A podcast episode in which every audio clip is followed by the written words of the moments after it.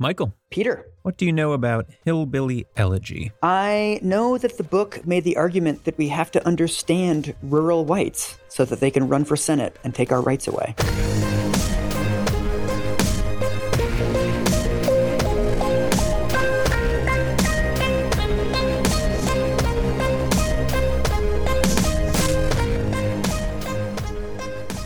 So, this is sort of a weird episode for us, an unusual episode, because this is a memoir. The subtitle of Hillbilly Elegy is A Memoir of a Family and Culture in Crisis. Okay. And it is, of course, written by Senator J.D. Vance. God, It is. Jesus Christ. Sorry, but I'll be saying senator a lot, uh, just for emphasis throughout the episode. We're already in the could kill part of the episode. Yeah. What makes this book pernicious, what makes it a good book for a podcast, is that when it came out in 2016, it was a sensation among mainstream liberals. Right. You have to sort of situate yourself in 2016 to understand it. We're in the midst of the ascendance of Trump. His success, I suppose, just leaves a lot of liberals kind of stumped. And the dominant media narrative that emerges is that Trump was kind of hoisted to victory by the white working class. The economically anxious among us. That's Yes. right. The coverage of this demographic was just breathless. Yeah. Like they had discovered a, a new species of white people. And every piece of mainstream political reporting for like six months was just a reporter wandering into a Waffle House Right. and being like, Today we're speaking to the complete buffoons who love Donald Trump. Just like physically shoving aside all the minorities who live in the South. Just like, no, I need the downtrodden whites. So it's this moment that catapults JD Vance to some fame because Hillbilly Elegy came out in 2016 before the election and it allowed him to position himself as like the white working class whisperer. Right. The guy who understood these people and was here to explain them to the New Yorker set. Right. The blurbs in the book speak volumes because you have like the basic conservative David Brooks liked it. Rod Dreher, Oh. but then also Mother Jones, Vox, Slate, The Daily Beast, The Atlantic, and Bill Gates, Oh, yeah. all with kind words to say about Hillbilly Elegy. Oh. That's worth noting because this is a book that maligns poor people. Mm. It's a book with very weird racial politics. Mm. So I want to pull some of these themes out, but also just talk about how and why this stuff gets laundered for mainstream consumption Right. and why this was such a hit with liberals. It's the weird, like, self flagellation industrial complex. Mhm. You know the old quote that a liberal is someone who's too fair minded to take his own side in an argument? yeah, yeah. It's like something about the sort of, I guess, over analytical, centrist, relatively well off liberals that it's like, we have to understand this Mhm. and like basically keep digging until you find something sympathetic, which Right. as a philosophical principle, I think is really good, right? Being generous, being fair. But also when that is not matched by any similar impulse on the other side, what you basically have is an entire media where it's like the conservatives are bashing liberals and liberals are bashing liberals. Yeah, I think that's right. And I also think that another component of that is that when someone like Vance comes along and offers a criticism of like his own people, liberals eat that up because to them it seems like very thoughtful, like right, almost like self-critical. Right. And they're like, oh, this is fascinating. This is a man who is reflecting on his own culture. This is like when there's a like black conservative who's like the left is making too big of a deal about race these days and conservatives yeah, immediately yeah. elevate them to like every talk show. They should have put Candace Owens on the cover of this just to give you the typology. Mima and my bootstraps. So I will do my best to give you the the basic narrative here and you know, we're not going to spend too much time talking about the narrative itself, but I, I want to go through it. So his grandparents migrate from Appalachia into the Rust Belt town of Middletown, Ohio. Mhm. He's raised by a combination of his mother, grandparents, sister, and whatever man happens to be in his mother's life at the time. Mhm. There are times when the book is compelling, at least in the micro. Um, there are these stories about drug use, about alcoholism, casual violence, all in and around his family, all throughout his life. Uh, his mother suffers from addiction.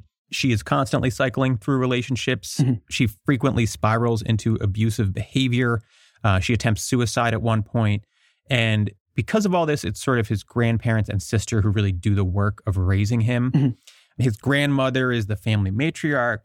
She's a firecracker, very profane, very protective of the family, always giving him life lessons. He says that she has a sort of hillbilly morality, and Oh. that means that she is kind-hearted, but also if someone like insults the family or threatens the family in some ways, she will immediately go to violence. She already sounds like Oscar bait for some ambitious actress who wants to play this role. So at one point, his mother has a particularly bad downward spiral where she begs like 11 year old JD to give her a clean urine sample. Mhm. After which he moves in with his grandmother. He's much happier, gets much better grades, and he sort of credits that period of stability for him being able to uh, get out of there, basically. Mhm. He goes straight to the military. He joins the Marines out of high school. This is where the book gets incredibly dull and derivative because you're no longer hearing fun anecdotes about growing up in Appalachia and the Rust Belt. Mhm. Instead, it's just like boot camp turned me into a man. It's like a Yeah, the book just becomes the training montage from G.I. Jane, yeah, yeah. doing one arm push ups in a tank top. He gets sent to Iraq and he says that he escaped any real fighting. It turns out he was a public affairs Marine, Oh. which is uh, a Marine who is essentially like embedded PR. Tom Cruise in the first 10 minutes of Edge of Tomorrow. Yes, yes. I am Everyone knows. so glad that we can talk about Edge of Tomorrow. finally. the Weasley short kids of Hollywood. Yes. he goes to Ohio State after that. And from there, he goes to Yale Law School. And there are just countless tedious anecdotes about all the ways in which he's not accustomed to fancy things. Uh, he's gawking at how clean the wine glasses are at cocktail receptions, Oh. how much silverware there is at nice restaurants. He, he spits out sparkling water because he didn't realize what it was and had, and had never heard of it. Some of this feels fake. Yes. We all saw Titanic. There's a whole fucking thing about the silverware in there. That's Mm-hmm. like the the poor kid who doesn't understand upper crust society, like starter pack. So by the end of the book, he's lost any remnants of his folksy charm because, like, he is an elite at the end of the book by every material metric, right? Yeah. But he's still trying to do the same shtick. So it's like, I'm just a simple country boy from Ohio. How would I know which senator to work for? And it's like, I don't. Yeah. Am I supposed to relate to this somehow? These kinds of political memoirs always have to kind of lie about their own level of ambition, Mm-hmm. right? Because if you end up going to Yale, like you really wanted to go, which there's nothing wrong with that. But it's like in these books, I feel like they usually have to present these entrants to elite institutions as like something that just happens to you. Right. It's interesting because in the book, he's writing himself as if he literally stumbles into Yale Law. Right. And it's sort of like, I don't know, as someone who went through the law school application process, you didn't stumble your way into Yale Law. You worked insanely hard in college. You tried very hard on the LSAT. Right. He sort of will mention as he's getting older, like, oh, I took a job for this state senator. Yeah. He's sort of like acting as if he's just like, you know, taking a job so we can get by. But no, he's climbing up the political ladder so that he could build his way to this very moment when he's publishing this book, trying to get popular Right. so that he can eventually run for office. Oh my God. It's like a Julie and Julia where the end of the movie is Amy Adams getting a call from Nora Ephron wanting to turn her book into a movie. so, like, what you've just watched is the final chapter of her arc. Yeah, yeah. He's written a best selling political memoir about becoming the kind of person who could write a best selling political memoir. That's right. So he meets his future wife at Yale, Usha. She would go on to clerk for uh, Chief Justice John Roberts. Oh. Impressive that he manages to meet a conservative young lady at an institution like Yale Law that is dominated by Marxists. yes, incredible that he was able to embark on a heterosexual relationship on a college campus without widespread protest. One of the best cameos in the book is his mentorship by Professor Amy Chua, the Tiger Mom, Oh, the Tiger Mom, yeah. who has since gotten into trouble at Yale for some inappropriate remarks while partying with students. Yeah. and her, whose husband was suspended after various students made allegations of sexual harassment. So the real cameo here is cancel culture. From a young boy roaming the hills of Appalachia to a young man befriending our nation's most powerful sex perverts. it's the American dream, Mike. Yeah, it's a real Cinderella story of a prestigious law school producing a social conservative. Incredible. I just want to read you a quote before we get to the socioeconomic analysis within the book. He says, I'm the kind of patriot whom people on the Acela corridor laugh at. Oh my fucking God. I choke up when I hear Lee Greenwood's cheesy anthem, Proud to be an American. When I was 16, I vowed that every time I met a veteran, I would go out of my way to shake his or her hand, even if I had to awkwardly interject to do so. Okay. I'll say this he's right about one thing. As an Acela corridor guy, I do laugh at people like this. when I was 16, I vowed to always immediately assault any veteran that I saw. I keep a stack of small American flags with me at all times so I can burn them on the Acela corridor in case I see anybody in uniform. So, the biggest issue with this book is the way that Vance talks about poverty. Hmm. One of the first things that he does is lay out his thesis about the people of Appalachia. He says that many people believe that the problems in the region stem from the lack of economic opportunity. He says that's part of it, but it actually gets the real problem backwards. The real problem is a decaying culture, which in turn creates or worsens poverty. Oh. He tells the story of working in a warehouse where there was a worker who was chronically late and would take multiple very long breaks every day. When the guy is oh fired, he lashes out at the boss, saying like, "How could you do this to me?" Vance says that this experience taught him that the problems with the region, quote, run far deeper than macroeconomic trends and policy, and that there are, quote, too many young men immune to hard work. I thought there were all kinds of statistics about social mobility in the United States, but it turns out that a lazy guy got fired and was mad about it.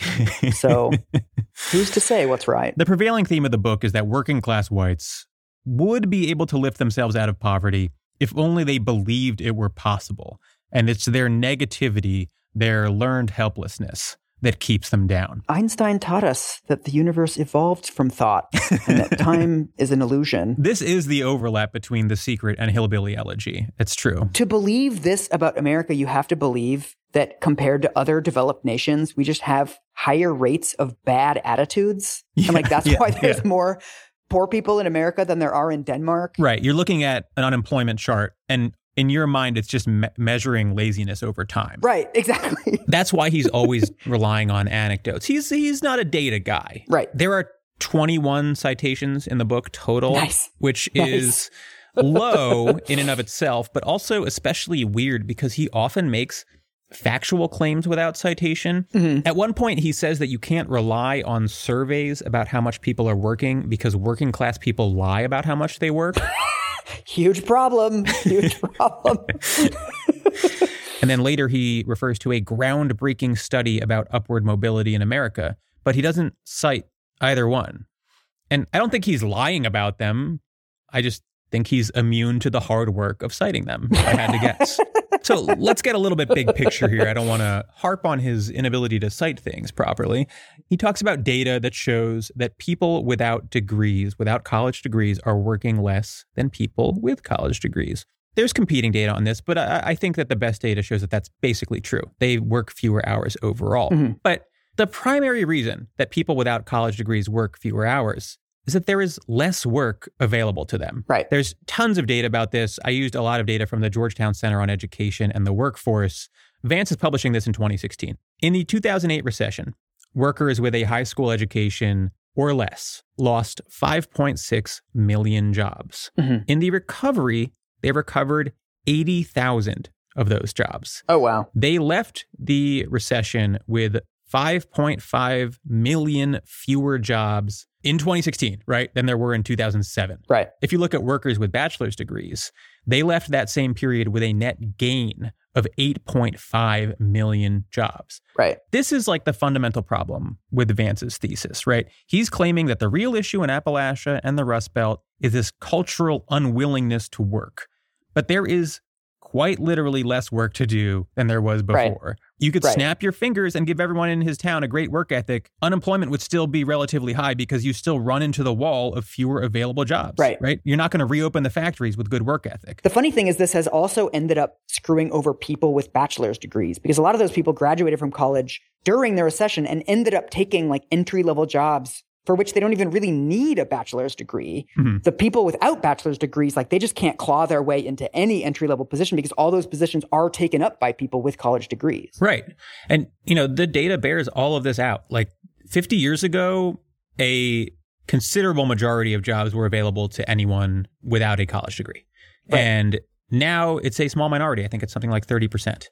It's super bizarre to individualize this like obviously structural problem. It's also very funny because conservatives never apply the same logic to the wealthy. Right. Oh, Americans make less money than people in other developed countries. Maybe we just have shittier rich people here, JT. Maybe our rich are just the fucking worst. Right. Right? Like that guy who was a bad worker and got fired and was mad about it. Like, okay, fine. I see you and raise you Donald Sterling. Yeah. Yeah. Yeah. If if we're building US policy around like the cultural malignancy of certain societal groups, I would like to start at like the country clubs and work our way down.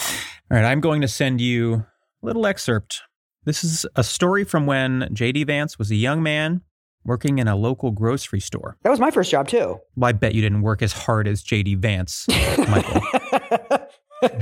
that is fucking true. That is absolutely accurate. I also learned how people gamed the welfare system. They'd ring up their orders separately, buying food with food stamps and beer, wine, and cigarettes with cash. They'd regularly go through the checkout line speaking on their cell phones. I could never understand why our lives felt like a struggle while those living off of government largesse enjoyed trinkets that I only dreamed about. Hmm. Wow. American social welfare famously too generous. Yep. This is why we have such low rates of poverty and such high rates of hammock naps. So, first of all, like, yeah, food stamp fraud happens and is real. Fraud rates are very low, though. Something like 1% of benefits. Yeah. Also, some of this is not even fraud. Right. Like buying food with food stamps and then beer with cash. That's not illegal. That's just how buying things works. They also do that with like they probably buy food with food stamps and then they buy like diapers with cash because diapers aren't Right. covered by food stamps. just because you're on food stamps doesn't mean you're not allowed to buy other things with cash. Yeah. I love how he starts out by saying, I saw poor people gaming the system, and then it's just a description of people on the verge of having a nice time. Also, he says that their life feels like a struggle while those living off of government largesse enjoyed trinkets that I had only dreamed about. But later in the book, he admits that his family did receive government benefits. And in fact, Right. it's a big part of how his grandmother put food on the table. It's just this like deserving and undeserving poor thing that he does, Yeah. right? Like, of course, my family should be receiving welfare. We're some of the good ones. We put it to good use. It's like the debate online about like ghosting, like whether it's okay to just stop calling somebody that you met on like a dating app on the internet. And it's like ghosting is exclusively something that is done to you, not something that you do to other people. Like by definition, I've never ghosted on anyone, but it's like this behavior that it's like the, the government benefits that I get, like that's not government largesse. That's just like helping us out in a difficult time. Right. But these right. people are on their cell phones, Peter. They're playing Angry Birds when they should be going to church and joining an MLM. yeah. That's right.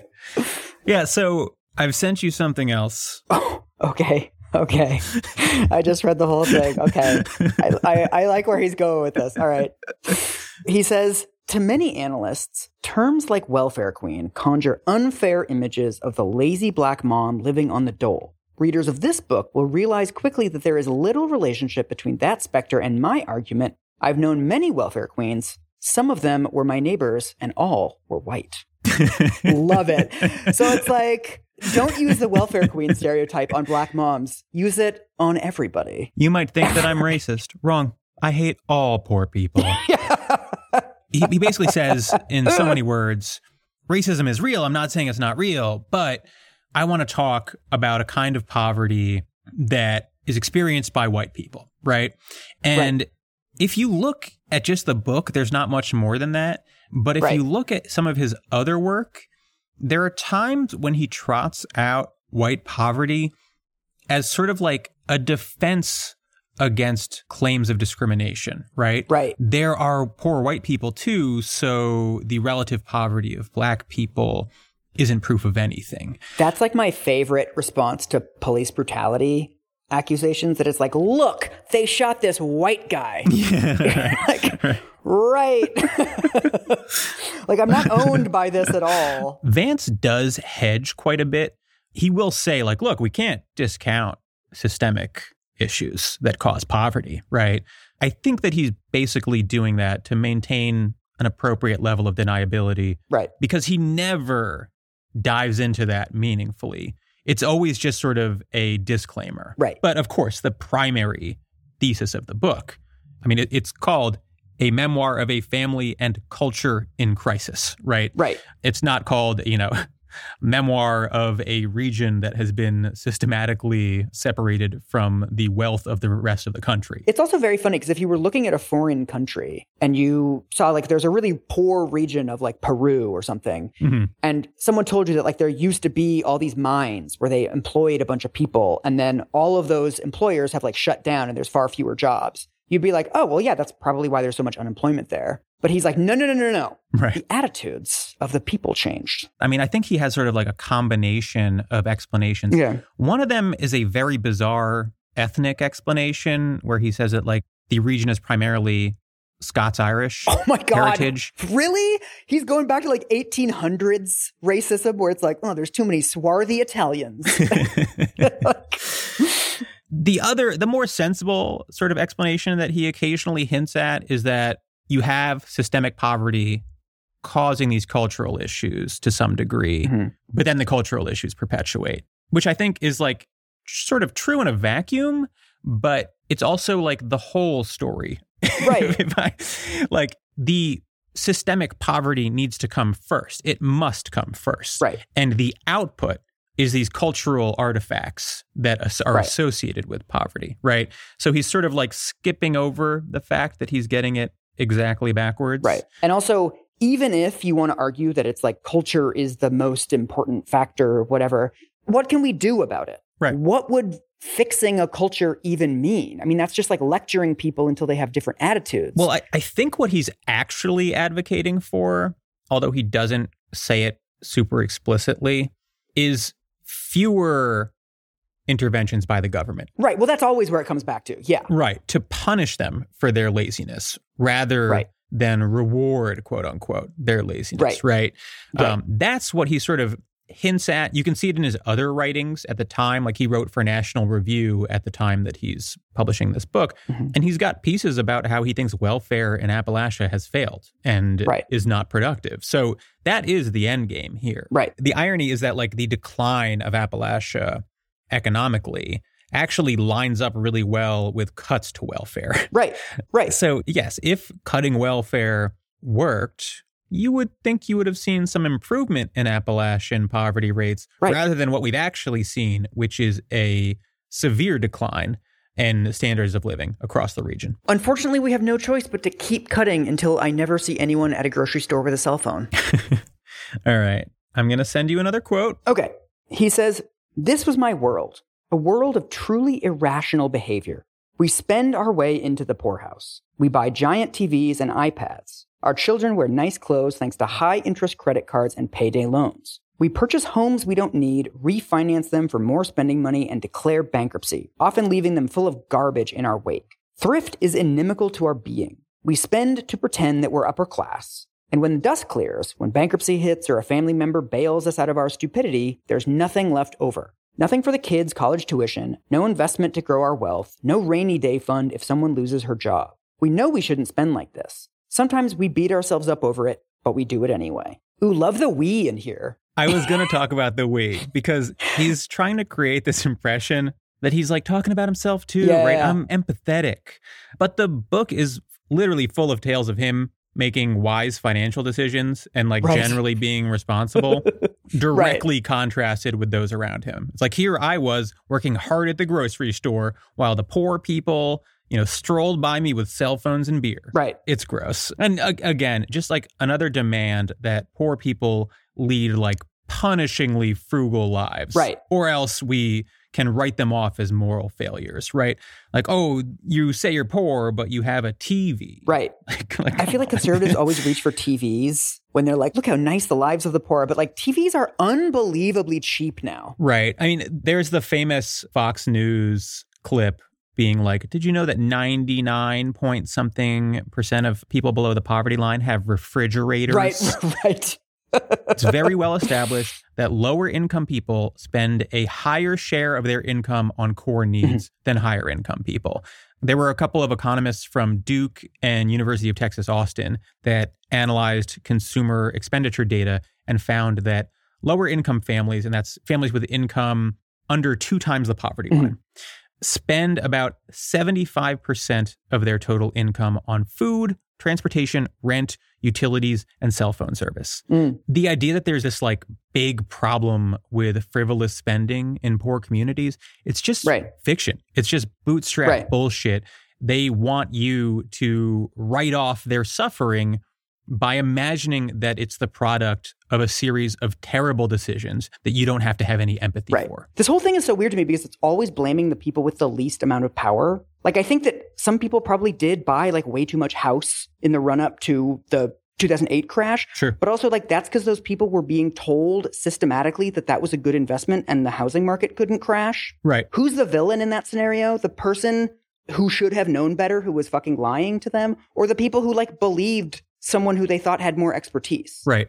And also, frankly, you shouldn't have to make a flawless series of financial decisions to get through life. I will also say on the cell phones thing, if you're a poor person, getting a smartphone is probably one of the best investments you could possibly make. How would you get a job without one? Right. Like, you either need email or phone. Like you Right. need a phone. You need a phone Right. to like function in our society these days. The idea that it's a luxury is just false. It's not. It's like objectively not correct. So also note that he says our children wear nice clothes thanks to high interest credit cards and payday loans. Particularly notable because later in the book there's a weird digression where he defends payday lending. nice.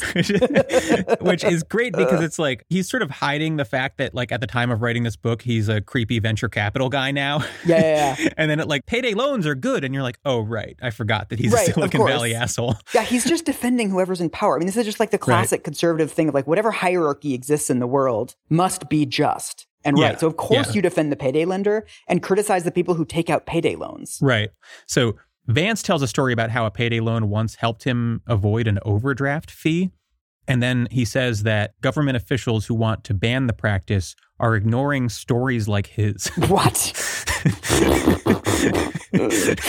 when I moved to Sydney when I was 19, I was all of a sudden like drinking age, which I hadn't been before. Mhm. And I started going to gay bars and I didn't know how to hit on dudes. So I would walk up to them. This is when you could smoke in bars and restaurants. I would walk up to people and bum a cigarette because I like didn't know how else to start conversations. And so I basically ended up making out with a bunch of like chimney mouth dudes because I didn't know what else. And I could just imagine myself testifying at like a congressional hearing and being like, when you regulate cigarettes, you're taking that experience away. You're preventing 19 year old me from having regrettable sex. This is disgusting. oh man when this book first came out it, it was very interesting to see the spate of great reviews and then a handful of people being like this is gross and Yeah. it's gawking and pointing at poor people Right. A lot of those reviewers were from appalachia Hmm. right and they could immediately clock this Right. Whereas I think a lot of mainstream sources that reviewed this book were relatively well off journalists, et cetera, who are happy to believe this stuff if someone kind of gives them the right framing and the right sort of excuse. But then did we skip over the part where like he's not even really from Appalachia? So not only is he not really from Appalachia, but even his grandmother left when she was sort of young. Right. the the book sort of bounces between the Rust Belt and Appalachia because he's growing up in Middletown, Ohio, and he's often in Jackson, Kentucky. Right. A big part of his narrative is that people moved from the mountains into the Rust Belt, and so a lot of the culture carries over. I guess you could say that about anywhere in America, though. I mean, Yeah, it it felt a little bit squishy. And I will Yeah. note that there have been people who basically said he's not from there. My my dad is from Ohio. I wouldn't describe myself as like from the Midwest. I didn't know I was talking to a real hillbilly, Michael. But which fork do I use, Peter? Which one? Which one's in front of me? Like, there's just this weird sort of like stolen valor thing that's over all of this. Yeah, I mean, I think he would claim that he spent a lot of time there, etc., um, and that he's you know, basically familiar enough with the culture. But I think it's safe to say that based on what we know about J.D. Vance's opportunism and his relationship to uh, the truth, Yeah, it's more accurate to look at him as just sort of part of the let's all go into a rural diner yeah, and do some interviews Yeah. style of uh, journalism than it is to view him as someone who is really from there telling you the story, right? Right. There are people from Appalachia who study Appalachia who have all sorts of interesting and nuanced things to say about the region. There was like there was more than one book that was written in response to this book. Um, there was one called Appalachian Reckoning, which is like a collection of essays, and it's a good reminder that like there are academics who study this stuff, right? Right, I right. think what JD Vance is is a guy who is really in his soul a cosmopolitan type, right? Right. He this is someone who wanted to be, to be in politics, who wanted to go to a snazzy law school, who wanted to do venture capital. Perhaps he exaggerated his association with Appalachia yeah. to allow himself to write this book. The funny thing is, if you really want to understand Trump voters, it's not even clear to me that you would be looking to like poor people in Appalachia. Like you would be looking to well off used car dealers in the Philadelphia exurbs. Yeah, that's probably a good segue into this book's relationship with race, Oh. which is very weird. And it's certainly not the book's focus. Mhm. But again, you know, he starts off talking about how much of Appalachian ancestry is Scots Irish. He is describing the distinct ethnography of the region. And he's also consistently talking about the white working class. So there's like this implied racial discussion happening throughout the book. But whenever the question of race comes up directly, he is always downplaying it. Mm. As soon as page eight of the book, he says that he hopes people avoid, quote, filtering their views through a racial prism when they talk about poverty. Okay. I'm going to send you page of the book. He is talking here about negative perceptions of Barack Obama Okay. in the Rust Belt. He says, Many of my new friends blame racism for this perception of the president. But the president feels like an alien to many Middletonians for reasons that have nothing to do with skin color. Recall that not a single one of my high school classmates attended an Ivy League school. Barack Obama attended two of them and excelled at both. He is brilliant, wealthy, and speaks like a constitutional law professor, which of course he is. Nothing about him bears any resemblance to the people I admired growing up. He made his life in Chicago, a dense metropolis, and he conducts himself with a confidence that comes from knowing that the modern American meritocracy was built for him. Of course, Obama overcame adversity in his own right, adversity familiar to many of us, but that was long before any of us knew him.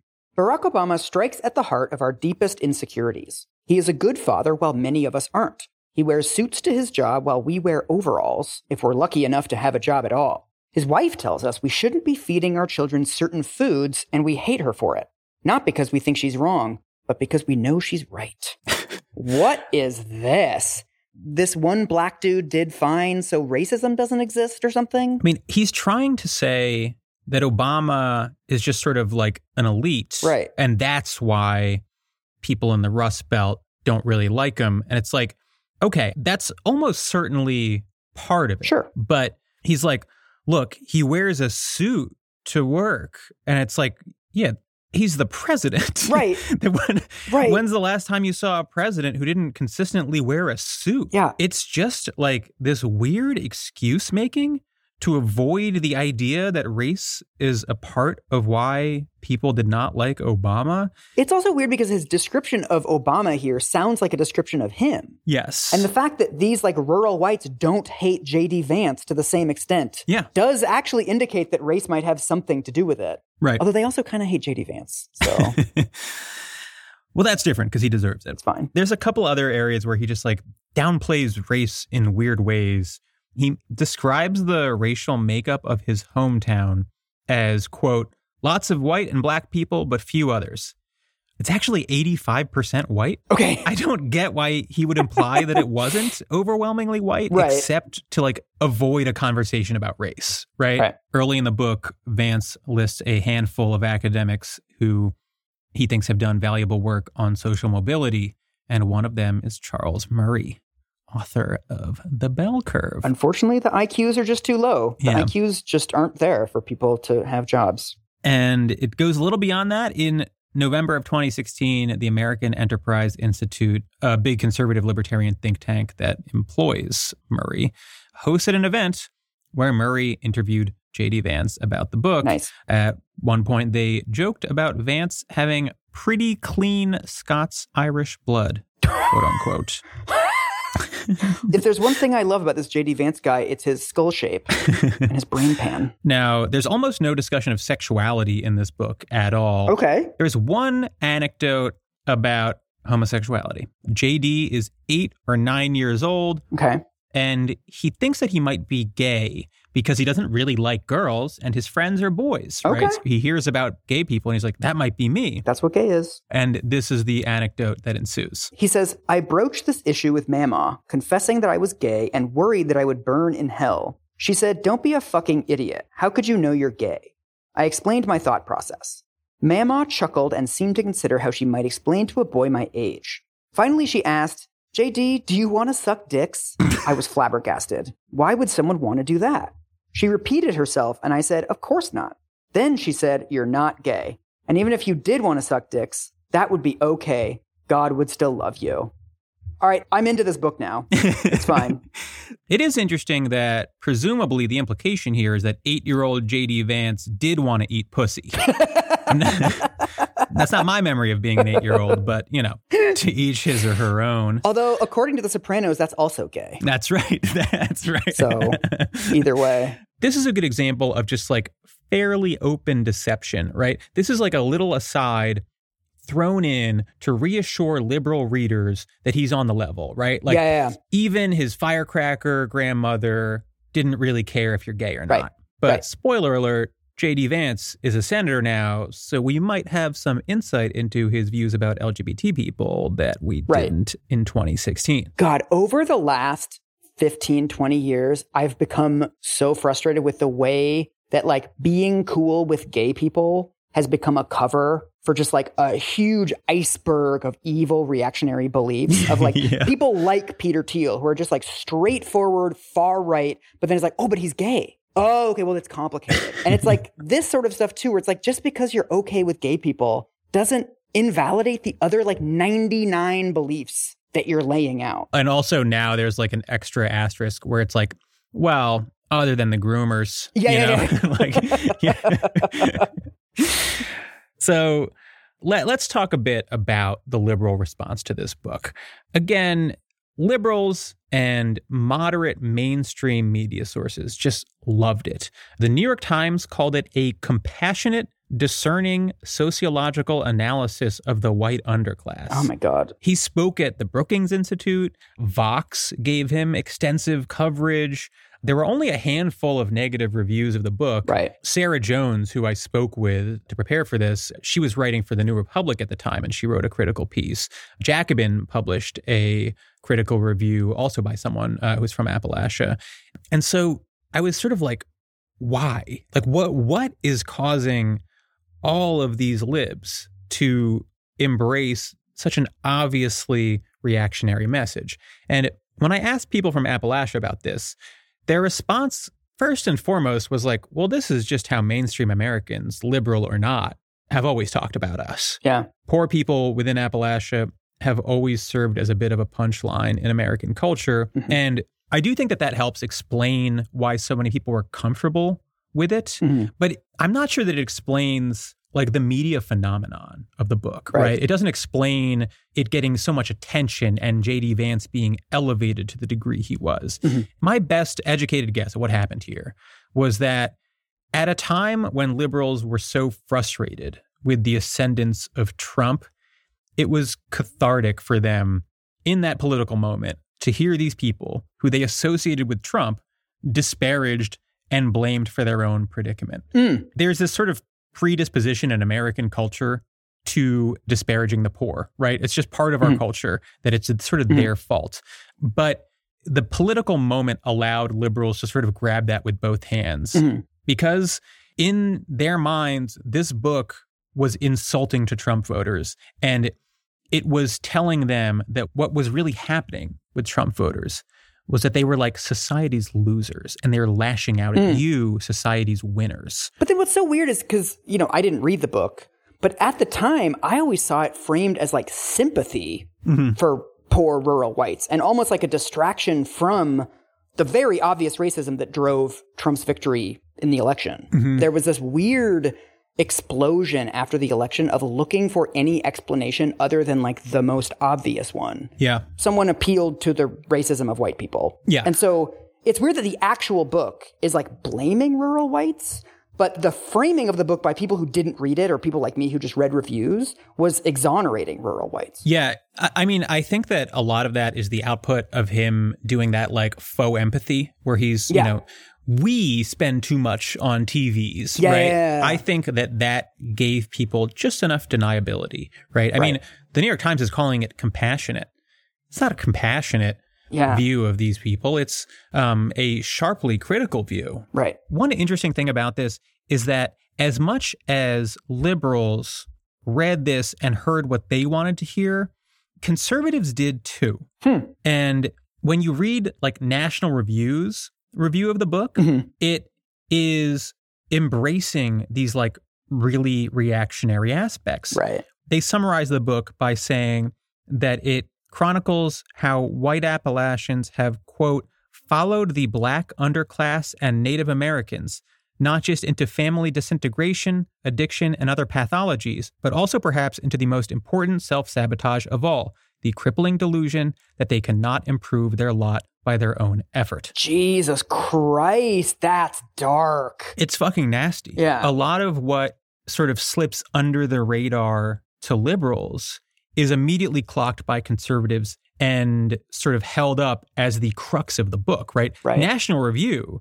as disgusting as that quote is, is correctly identifying the precise theme of the book. Right. You know, if you're a conservative, you've been blaming the black poor and Native American poor for their plight for decades. And this is Vance doing the same exact thing to the white poor. It's very funny that he was cast at the time as like the conservative who's pushing back, or like he's not like the other conservatives. And then actual conservatives were like, no, we like this guy. hmm It's liberals who are missing it, Right. right. It's incredible how many people heard what they wanted to hear when they were reading this book. Does that come through in the movie? I haven't seen it. It's hard to say that the movie has a message because it's just sort of like taking the narrative portion of the story, removing everything else and holding it up and throwing Amy Adams and, and Glenn Close at it and asking for Oscars. Wow. I'm a big Amy Adams fan and Same. a real enemy of her agent. yeah, yeah, yeah. Hashtag save Amy. Something happened after she did the arrival. Yes. She forgot to read her career backwards to herself. And something weird happened. Yeah, the movie, I mean, it, God, it's bizarre. It takes like the usual liberties with the story. Mhm. I do need to talk about the most inexplicable addition, which is a line about the movie Terminator 2 Judgment Day. What? Yeah. In the book, Mamaw is a fan of the Terminator. But in the movie, they add a line where she says, Everyone in this world is one of three kinds a good Terminator, a bad Terminator, and neutral. What? That doesn't even make sense with the the canon of the Terminator films. Doesn't make any sense. what is a neutral Terminator? What's a neutral? What would its mission be? Is that is that Andrew Yang? Is that who she's talking about? Oh shit! That's A neutral Terminator? A neutral Terminator. We, my wife and I paused it, and we're like, "What?" they went out of their way. They're like, we need something more here. Ron Howard's at like a table read and he's like, Is there really just two kinds, good and bad? And someone's like, Well, no. I think there might be neutral as well. Well, now JD Vance is terminating welfare benefits for struggling families. So Way to transition us back. Uh, flawless segue. Let's talk about his Senate campaign. It's so bleak. Vance was like comparing Trump and Hitler. Yeah. Like really aggressive criticism. And then he sort of like begins campaigning a couple years later Yeah. and things change. He grows a beard to cover up what can only be described as a disturbingly boyish face. Yeah. Yeah. he pivots hard right.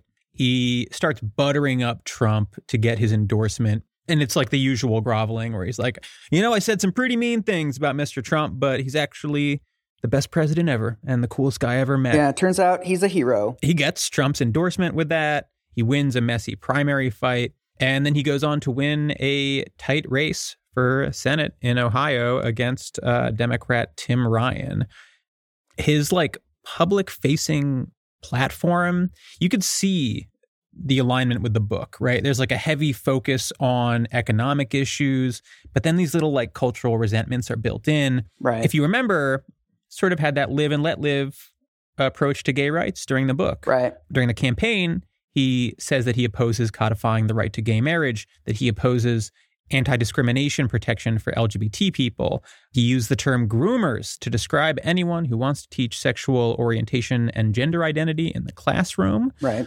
Uh, apparently, that does not apply to uh, a grandmother who talks about sucking dicks to an eight year old child, but you know. Yeah. That's just me, Mamaw being folksy. There's no folksy gays. He talks about critical race theory and gender ideology indoctrinating children, right? He's he's like really leaning in to right wing culture war shit. He just becomes a Republican. Right. Right. it's actually so bleak because the debate about people like this is always like, are they faking it? Like, are they doing this cynically? Mm-hmm. Yes. Or do they really believe this shit? And like, I could not be less interested. I don't fucking care. Yes. Whether he's faking it or he's become this way, it's like, this is what it takes to run as a Republican now, right? If people are pretending to have authoritarian tendencies to win, that's indistinguishable from actual authoritarianism. Right. I don't think that the purpose of those pieces is entirely to actually explore what happened to JD Vance. I think a lot of it is to just give journalists an escape hatch for the fact that they swallowed his bullshit in 2016. Yeah. They embraced a conservative opportunist Right. who is now moving with the winds of Republican politics, right? Right. He wasn't doing weird culture war shit about gender ideology in 2016 because the Republican base wasn't fixated on it, right? Right. The liberals who are saying, like, well, we think he changed, they're letting themselves off the hook a bit, right? Politics have changed. Right. But he's been a reactionary the whole time. I feel like the sort of liberal establishment keeps having this happen to them, where it's like they just keep stepping on the same fucking rake. Yeah. It's like, oh, weird, another one turns out to be like a far right grifter. Huh. It's because of that phenomenon that you identified earlier. They love someone who sounds self reflective. Yeah. That's something that the liberal set embraces because the idea of someone being willing to like wag their finger at their own political set is very appealing to the liberal establishment media. They love that shit. right. And then you look around five years later and you're like, wait, were we instrumental in the country electing its first neutral terminator?